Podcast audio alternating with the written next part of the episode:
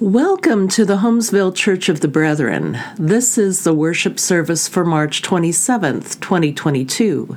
It is the fourth Sunday of Lent. Join in our call to worship. God's reach is endless. God's mercy is unstoppable. God's grace is lavish. God's love is constant. God's wisdom is vast. God's hope is stubborn. God's presence is here, with us, among us, moving through us. Breathe easy. Breathe deeply. We are in God's house. Let us worship the one who welcomes us home.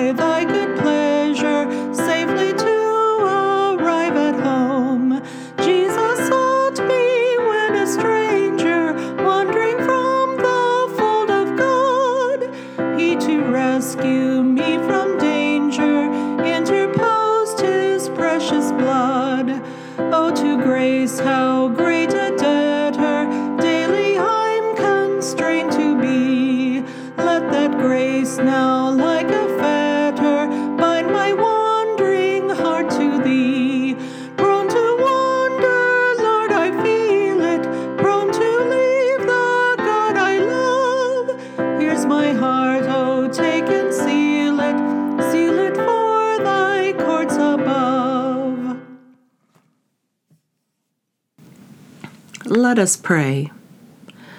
O oh, merciful God, the prodigal son isn't given a name, but we know his name. It sounds like ours, and we know his story. It sounds like ours. For who among us hasn't burned a bridge? Who among us hasn't forgotten that we belong to one another? Who among us has not ached for home? The prodigal son isn't given a name, but we know his name. Forgive us, God. We want to come home. Amen.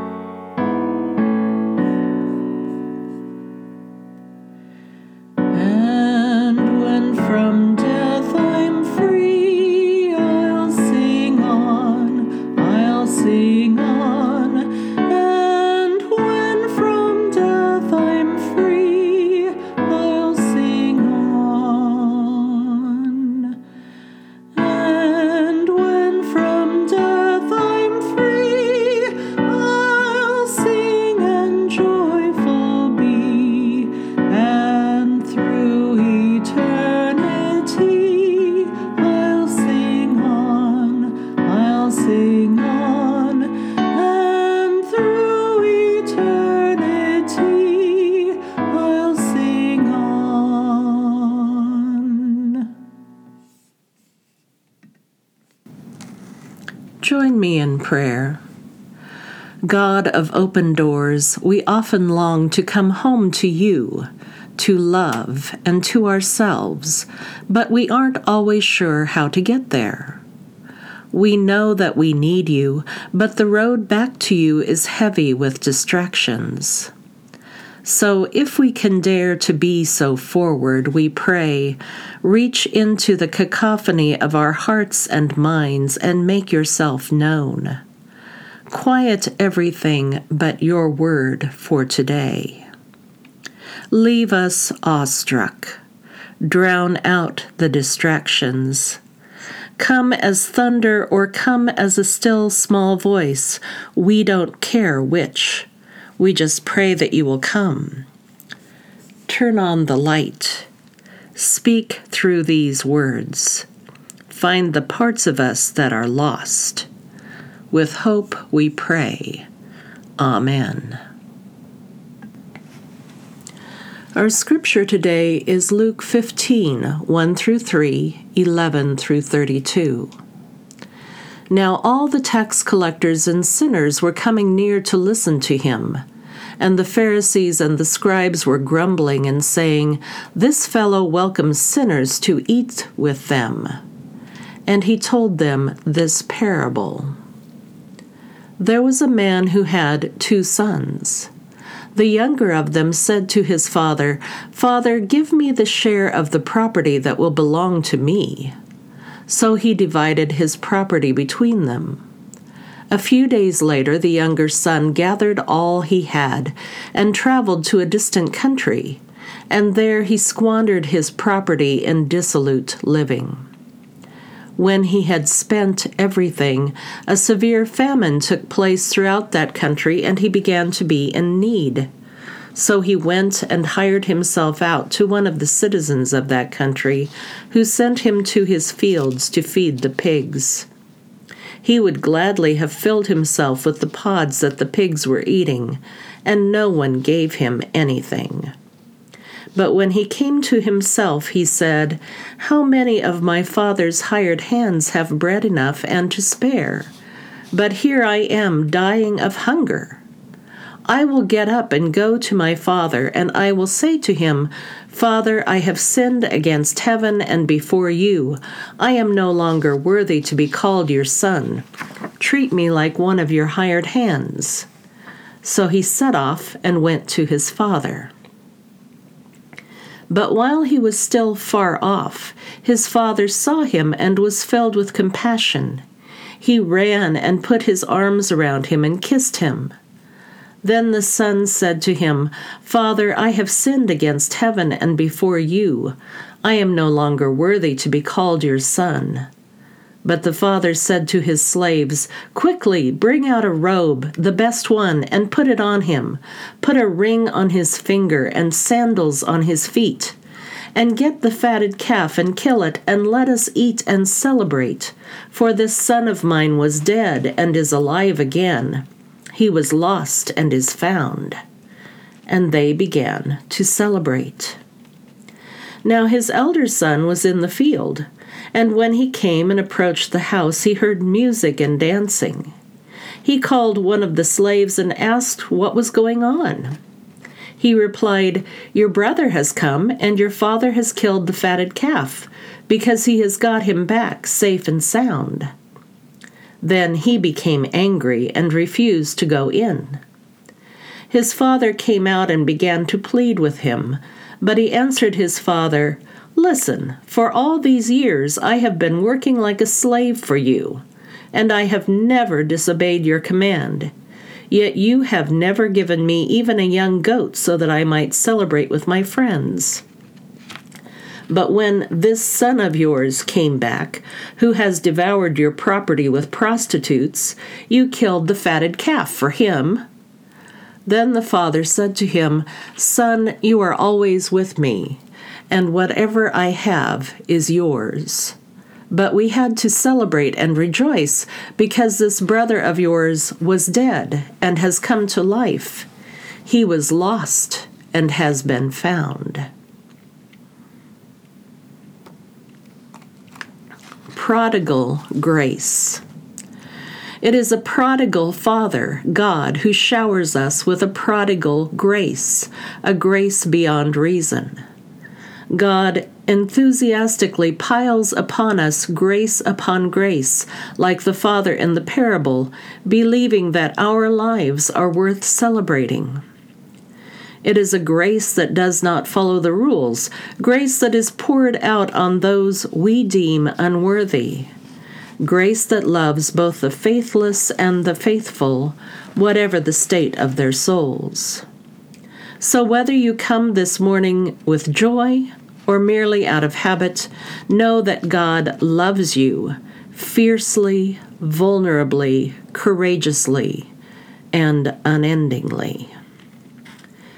In Frederick Buechner's classic, Telling the Truth The Gospel as Tragedy, Comedy, and Fairy Tale, he describes how parables such as that of the prodigal son can be viewed as comedy.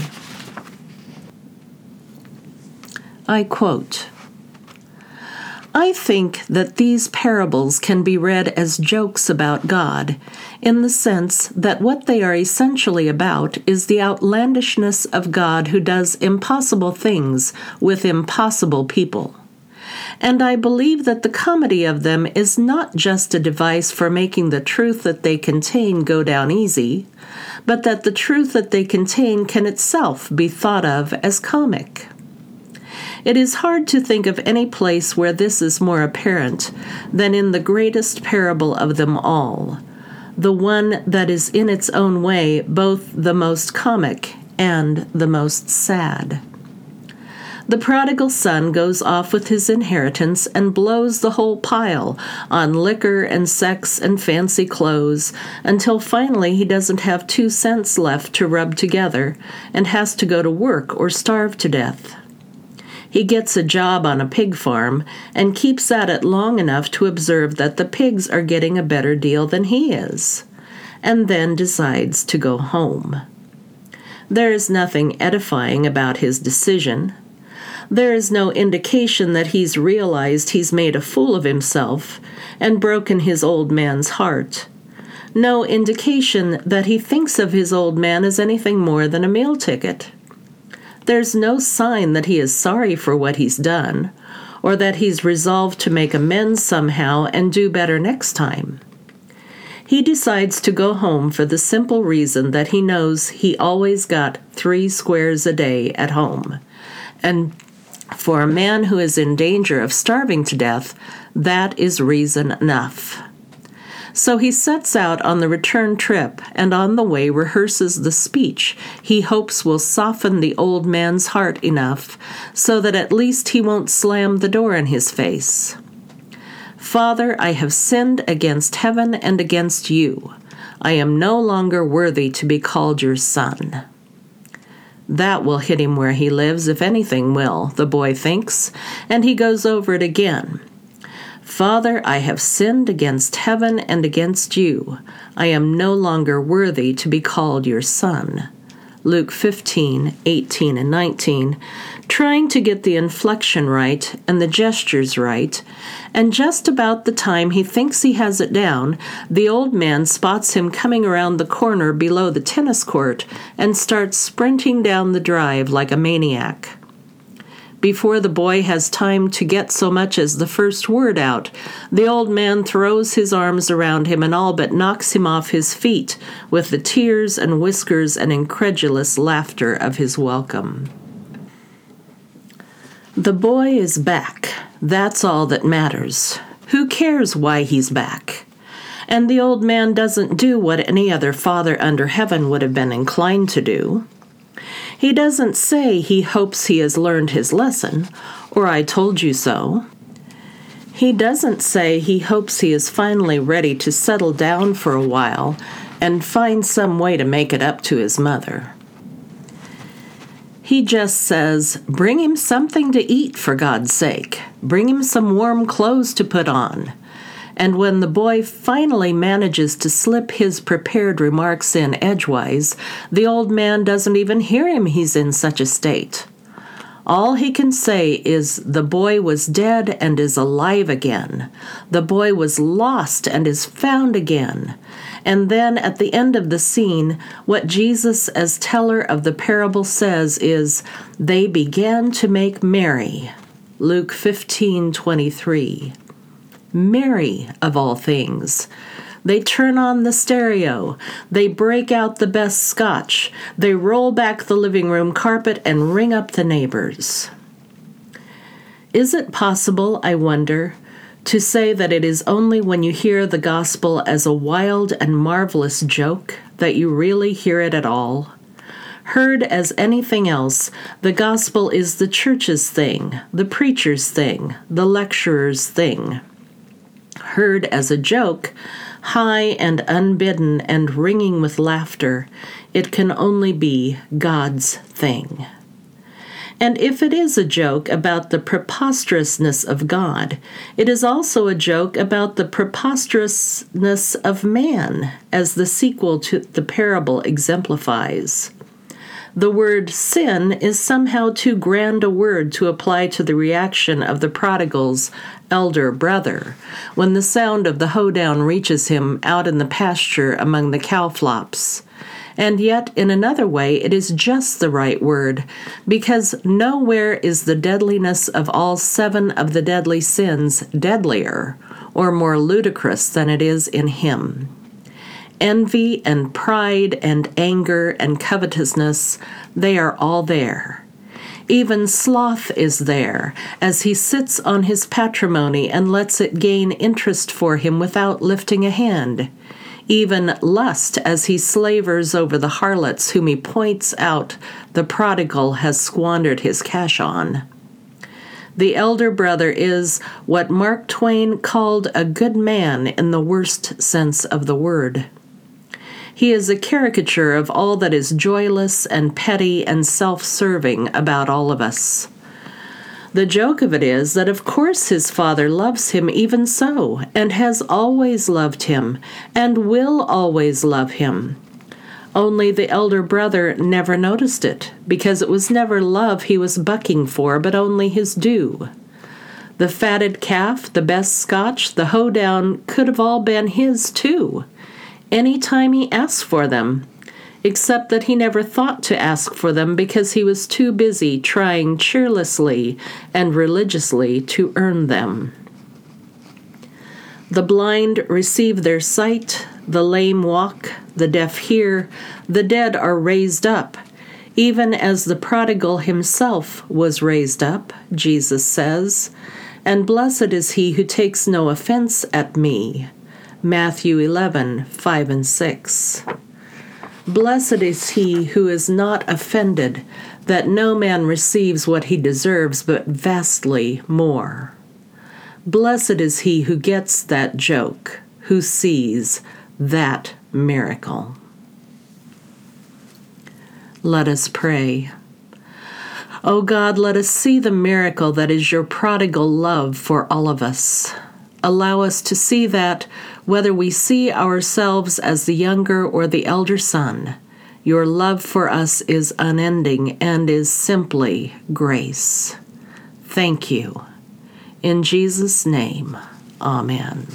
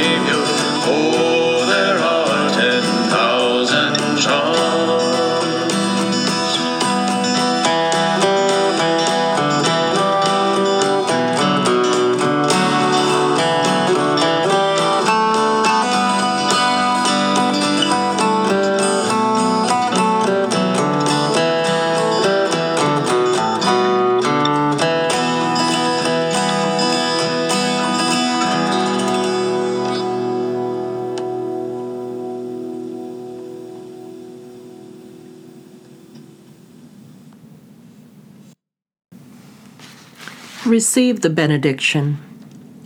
As you leave this place, may you be awestruck by the beauty of this world.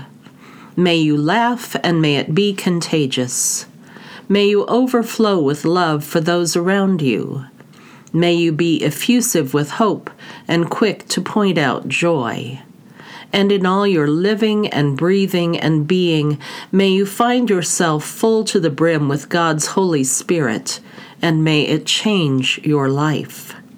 In the name of the lover, the beloved, and love itself, go in peace, full to the brim. Amen.